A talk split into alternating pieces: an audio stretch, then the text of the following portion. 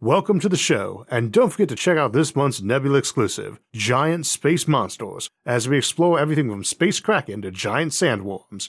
To get access and help support the show while hearing every episode early and ad-free, plus hours of bonus content, check out go.nebula.tv/IsaacArthur and use my code IsaacArthur. This video is sponsored by CuriosityStream. Get access to my streaming video service, Nebula, when you sign up for CuriosityStream using the link in the description. In the future, there will be no resistance to the widespread adoption of superconductors.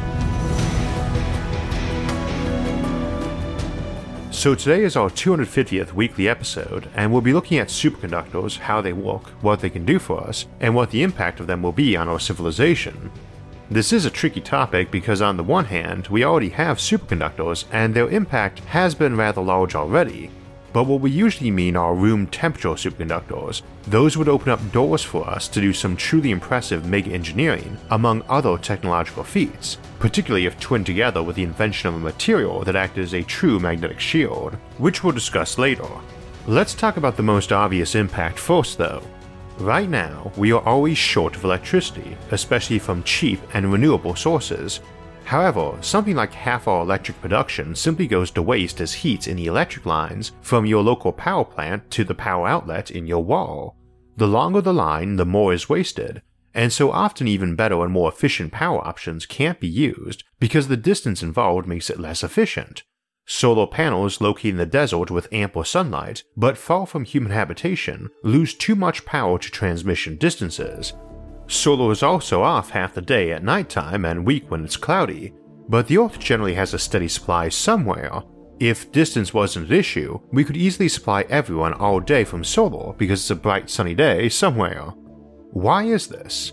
Well, most folks are familiar with the idea of electric conductivity and resistance, that any given electric wire, or any other substance, has a certain resistance that any electricity passing through it must overcome, and it acts like friction on a car. The road friction and air drag just slow you down and leach energy that must be replaced. Wires do this and power leaks out, wasted as heat. Now, metals in general tend to have lower resistance than many other materials, which is to say that they conduct electricity better and often have a much lower resistance as temperature drops. We'd hypothesized it might drop to zero at low enough temperatures, possibly only at absolute zero, but in 1911 Heike Onnes found that mercury at 4 Kelvin had absolutely zero resistance. Scientists found some more materials that could also do this, superconduct, but the problem was all of them had to be ultra cold. Temperatures not found anywhere on this planet outside a laboratory, or indeed anywhere in this solar system, so its industrial application was pretty limited, particularly since those temperatures could only be achieved with liquid helium, which is vastly more expensive to make than liquid nitrogen, largely in part to helium scarcity here on Earth. While wrapping our electric lines in sheets of liquid helium would have dealt with wasted electricity, it would also have required a huge output of power and money to supply all that refrigerant as it warmed. We also had no idea how superconducting was happening, and we had thought it would need to be near absolute zero. We'll get to why in a moment, but first we should note that since a superconducting wire can have an electric current flow through it without diminishing, and since running current through a coil produces a magnetic field, a superconductor can produce a constant magnetic field for free, except the cost of cooling it and the initial current input. This is why superconductors are often shown levitating things such as magnets. So long as you keep them cold enough to superconduct, they will keep levitating. This is still not free energy, as magnetic fields do not do work in the physical sense. A charged object in one can change direction, but it retains the same total kinetic energy. It can circle around, for instance, same as a planet orbiting in a gravitational field. So superconductors are not what people call perpetual motion machines, in that they don't generate free energy or violate the laws of thermodynamics, though they could allow an object in a vacuum chamber to remain perpetually in motion. That's the issue with superconductivity in the first place. In an ideal metal or crystal, all the atoms are nicely lined up, and so a wave, like that of an electron carrying charge and electric current, could go through unimpeded, with no resistance. In practice, that perfect lattice of atoms isn't going to be perfect. Some atoms will be out of place or the wrong kind, the metal not being perfect pure. There are many other factors that can impact resistance and conductivity, some of which are not temperature based. However, to worsen it, our concept of heat at the microscopic scale and even smaller is really random atoms and such bouncing around, and they are bouncing around randomly, they obviously are not perfectly aligned. The hotter something is, the more random bouncing is involved, so the more resistance we had in that lattice. As we cooled it down, that went down, but even in a perfect metal or crystal lattice, it couldn't be zero bouncing around, allowing zero resistance or superconductivity, unless there was no random motion, which is to say no heat, or absolute zero, which even today we still figure is impossible to actually reach, even if we can come close to it, with laboratories able to take things to less than a billionth of a Kelvin above absolute zero. Of course, back in 1911 when James Dewar and Onnes were pushing the limits of cold, they weren't down under a Kelvin yet, and as mentioned, had already found some material superconducted above that. And this is where the notion of a Cooper pair comes in. Classic cold superconductors are thought to work because electrons can pair up tightly and at a lower energy level, when normally two electrons would instead repel each other. This allows easier transit through a material, so all those random motions don't matter as much. This pairing can only happen at lower temperatures, and still needs that lower level of random bouncing and heat, but allows them to genuinely superconduct at exceptionally low temperatures but not at absolute zero. Now, two quick notes there. First, a lot of emphasis should be on how superconductors are thought to work, because we are still not entirely sure how they do work, especially the warmer ones. And second, what temperature means for superconductors. Classic cold ones are those that operate under 30 Kelvin, or temperatures you would have problems finding naturally even out at Pluto. When we say warm temperature superconductor, we are not talking about what you or I would find warm, or even what Antarctica would. We were talking about warmer than Pluto, and generally don't even call it high temperature superconductivity rather than warm temperature till it reaches liquid nitrogen temperatures, which are still colder than any place on Earth. We've been getting warmer as we've improved research. The current record was set about 33 years after we first encountered a warm temperature superconductor in 1986. That was a copper oxide that superconducted at 35 Kelvin, and this resulted in a big boom of research on the field. When I was in college for physics in the late 1990s and early 2000s, our department had a few folks specializing in this area, and we had some superconductors on hand that could operate at liquid nitrogen temperatures. Handy as liquid nitrogen is vastly cheaper than liquid helium to make and use. To this day though, we still have only theory for how they function, as it is quite different than the classic cold superconductors. Still, even liquid nitrogen is hardly free, nor do great big cooling apparatuses make for cheap electric grids or superconducting microcircuits for commercial application. And by the way, finding superconductors that you can cool with liquid nitrogen instead of liquid helium is pretty important for applications, especially larger scale ones. As a rule of thumb, wherever you live in the developed world, in whichever decade of the 20th or 21st century, liquid helium cost about as much per liter as good scotch, while liquid nitrogen costs about as much as milk. And then there's the fact that Earth's atmosphere is 78% nitrogen. So if you compress and refrigerate it yourself, you can pretty much have all you want and don't have to truck it in, because it's all around you. Our high temperature superconducting record was broken again in 2019 as scientists found one that operated at the scorching hot temperature of 250 Kelvin, which is negative 23 Celsius or negative 9.4 Fahrenheit, so still cold, but that is a temperature that actually occurs on Earth. Moreover, many of the other warm temperature superconductors, while being quite cold by our standards, would operate on other worlds like Pluto, and naturally occurring ones potentially forming something akin to a computer is one of the more interesting scenarios we contemplated in our look at non-carbon-based life earlier this year. While our best is still Arctic temperatures, there does seem ever more reason to believe we will find one that can operate at room temperature. That is the biggest game changer if we can get it. However, a few caveats there. First, we probably would want a bit better than room temperature, though it isn't entirely necessary, but you would not want anything in regular use that stopped doing its job the instant it got a bit warm. Second, they also stop doing their job if they get impinged on by magnetic fields, either powerful enough ones or sometimes any at all, depending on the material. We really don't have good magnetic shielding. Normally, we shield from magnetic fields by sheer distance, or by using materials with high magnetic permeability. The best magnetic shielding generally being provided by what we call Mu metal, Mu being the symbol for magnetic permeability in equations, and this is a ferromagnetic alloy of nickel and iron, though it's something of a blanket term for such materials, and we've discovered many more that do the job better in one or more respects. They may be good enough to shield thin wires of superconductors so that we could use them in small and cheap applications, but it would depend on how sensitive to magnetic fields a room temperature superconductor was. We don't even know if one exists, let alone how sensitive it or any others we might find would be. So these are less than perfect as shields, but might be enough, and would be for certain applications at least. However, as we discussed in our episode Advanced Metamaterials, we do have reason to think we might be able to make metamaterials that shield far better, or perhaps even perfectly. We don't know if we can make these or how big, bulky, expensive, or durable they might be. And last, of course, for the hypothetical room temperature superconductor, its properties in terms of cost and durability would matter too. If the stuff is brittle and breaks easily, and many are ceramics, or require something scarce like platinum or some rare isotope or transuranic element, it might be less than useful for commercial or big-scale application.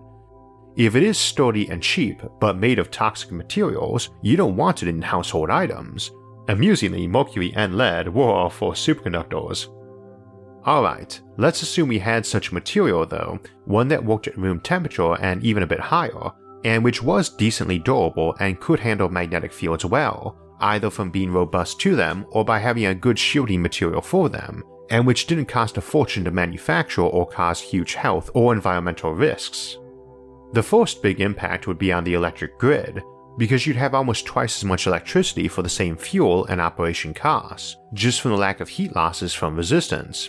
And you could put your power generators far away, so building your nuclear fission plants in some very remote place, far from people or seismic activity, and in larger fission clusters would be possible, as would transcontinental power lines, so surplus power, say summer daytime solar in Australia or the Sahara, could pump to Alaska or Siberia in the dead of night. No need for batteries. However, superconductors permit some exceptionally good batteries. Superconducting magnetic energy storage, or SMES, is where you put electricity directly into a superconductor. This is already in use in many applications despite the coolant cost, as it has virtually no delay in charge or discharge. That makes it great for adding to power grids that have sudden drops in transmission or spikes in demand, as it can cycle up near instantly to stabilize the supply. A room temperature version might allow a very compact battery that could be rapidly charged, which is obviously ideal for everything from phones and laptops to electric vehicles. The rapid discharge also opens the doors to things like laser rifles or manned portable railguns, especially as for the latter the superconductors would be rather handy for the magnetic coils in that railgun. They'd also be handy for large-scale railguns like the mass driver for launching things into orbit. Lastly, as it is a superconductor, you are not losing energy appreciably while it's stored, hypothetically no longer how long you're storing it. So one benefit we mentioned, being able to move power from surplus to places that need it, based on time of day, season, or weather, is amusingly a bit less valuable as this same technology allows better battery storage too. Though of course, even if we don't have to cool it, we still need to maintain a given battery and build it in the first place too, so there is still an energy storage cost, just far less. That is not the only power storage method magnetics allows either. We've worked on creating magnetically suspended flywheels in vacuums, essentially a disk which you spin using energy and stores that energy, like a flywheel energy storage or FES system, but which isn't losing energy to air drag or friction on its axis. We can already do this, but it is a bit bulky and not something you put in a typical personal vehicle. That is potentially very handy for spacecraft using electric engines, especially if in coordination with beamed power transmission, since if it lost the beam for a bit, it could keep operating until the connection was re-established. Room temperature application is ideal, but since we're discussing spacecraft, it is again worth remembering that many places are much colder than Earth, and the vacuum of space, while usually about the same temperature as any planet or object nearby it would be, can be made very cold simply by using shades and mirrors to keep sunlight off it.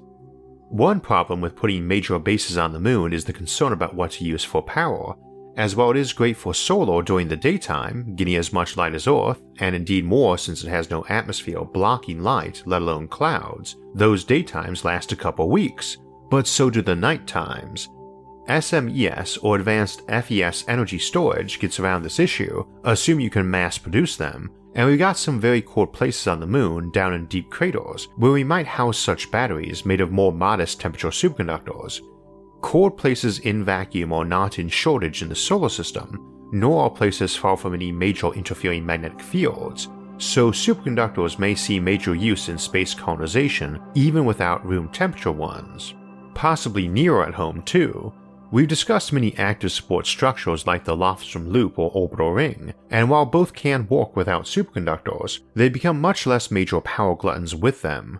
Since they are in pretty active use as transport systems, you benefit a lot from having advanced magnetic shielding in play, but if you had that, then this becomes a truly huge boon to space colonization from the sheer launch cost savings involved, which are far higher if you're not having to burn a lot of energy or coolant on keeping your magnetic launch or support system running. See our episodes on that topic for more information on why these are awesome for mass transit to space. How about back down on Earth? Well, for mass transit, big levitating trains sure are nice, but if you got really good batteries and really lower loss power transmission, you can't just keep using personal vehicles, possibly levitating ones too, potentially even levitating buildings or cities, though you definitely want to have good magnetic shielding before you try that. You can also use it as an effective frictionless surface for the space between a rotating habitat and its non-rotating superstructure, which is particularly handy if you're trying to employ the trick for getting around tensile strength limits we discussed in our episode Continent-Sized Rotating Space Habitats. However, the really cool part about superconductors, to me at least, is the options it opens up for mega engineering projects. We often talk about building structures using active support, such as that orbital ring or what we call an Atlas Pillar, essentially a long straightened loop of material flowing up then around and down again, over and over inside magnets. We looked at this in more detail in space towers, and there is no energy loss at all if it is essentially a closed and charged up loop inside magnetic shielding to form a structural member, then you've got something with an arbitrarily high compressive strength to be building out of. This could allow buildings thousands of kilometers tall instead of thousands of meters.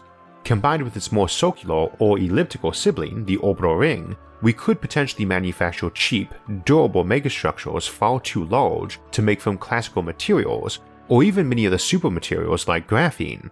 Indeed, you could fabricate entire artificial planets this way, or even giant ones, like we looked at in Mega-Earths or Matryoshka worlds. So when it comes to the impact of superconductors on our world, it's a pretty big one, including potentially letting us build new worlds. We've got a couple of announcements before we get to the schedule, including celebrating our 250th episode. First off, for those of you who have subscribed to our new streaming service Nebula, you already know that we put all of our weekly episodes up there too, not just our early releases and Nebula exclusive episodes like the Coexistence with Aliens series. However, I decided to start putting ad and sponsor-free versions of the new regular weekly episodes up there, and since those are usually ready a bit earlier, I will start releasing the weekly episodes on Nebula ad-free a day or two before our normal Thursday morning airing. Nebula is an experiment I and a bunch of other channels started up last year as an alternative to YouTube dependence, and this is a pair of features that we all thought our audiences would appreciate. So again, the new episodes of our show will be available there now a day or two early and without ads in them. We'll continue to experiment and to add features as time goes on, both there and on YouTube and our other platforms too. Now Nebula is its own separate streaming service, but our friends at CuriosityStream do offer it as a free add-on if you subscribe to them, and since they have so much excellent educational content of their own and are running a 26% discount, if you use the link in the description, it's a great deal. It means you get a year of both CuriosityStream and Nebula for less than $15, and help support this show and a lot of other educational content, which is what CuriosityStream and Nebula are all about. And again, you can get a year of both for less than $15 by using the link in the episode's description. So today marks our 250th weekly episode, which is a bit of a misnomer since there's well over 300 videos on the channel between bonus episodes and live streams. And these days the episode numbering is essentially what production week we are in. Amusingly, that should also be over 300 as it's been 306 weeks since the original episode on megastructures, just under 6 years ago, but we didn't do regular weekly episodes till early 2016, and amusingly for fans of our Thursdays, I was actually releasing them on Fridays for a while. And these days we do more like 76 episodes a year, our regular 52 weekly episodes, plus a monthly bonus episode, plus a monthly livestream. No matter how you count it, it's a lot of episodes, and it seems like forever since we began. I'm not sure if anyone who subscribed to the show back when it only had one episode on it in 2014 is still around watching these days, or how many of you have actually watched every single episode, since that would take nearly a week without pausing for a drink and a snack, let alone sleep. But if you have, thank you. I hope it has been as fun and interesting a journey for you as it has been for me, and I hope you enjoy the next 250 episodes just as much. Speaking of upcoming episodes, today we were talking about how superconductors might make it easier to build titanic megastructures, and next week we'll take a look not at various types of megastructures, but rather how you might go about navigating around them and to them. Then on Sunday, August 16th, we'll be teaming up with the Exoplanets Channel and Parallax Nick for a 3-part bonus episode, Talkative Aliens and Laser SETI. The week after that, we'll return to the Fermi Paradox series to contemplate galactic disasters. If you want alerts when those and other episodes come out, make sure to subscribe to the channel. And if you'd like to help support future episodes, you can donate to us on Patreon or on our website, IsaacArthur.net, which are linked in the episode description below, along with all of our various social media forums where you can get updates and chat with others about the concepts in the episodes and many other futuristic ideas. Until next time, thanks for watching and have a great week.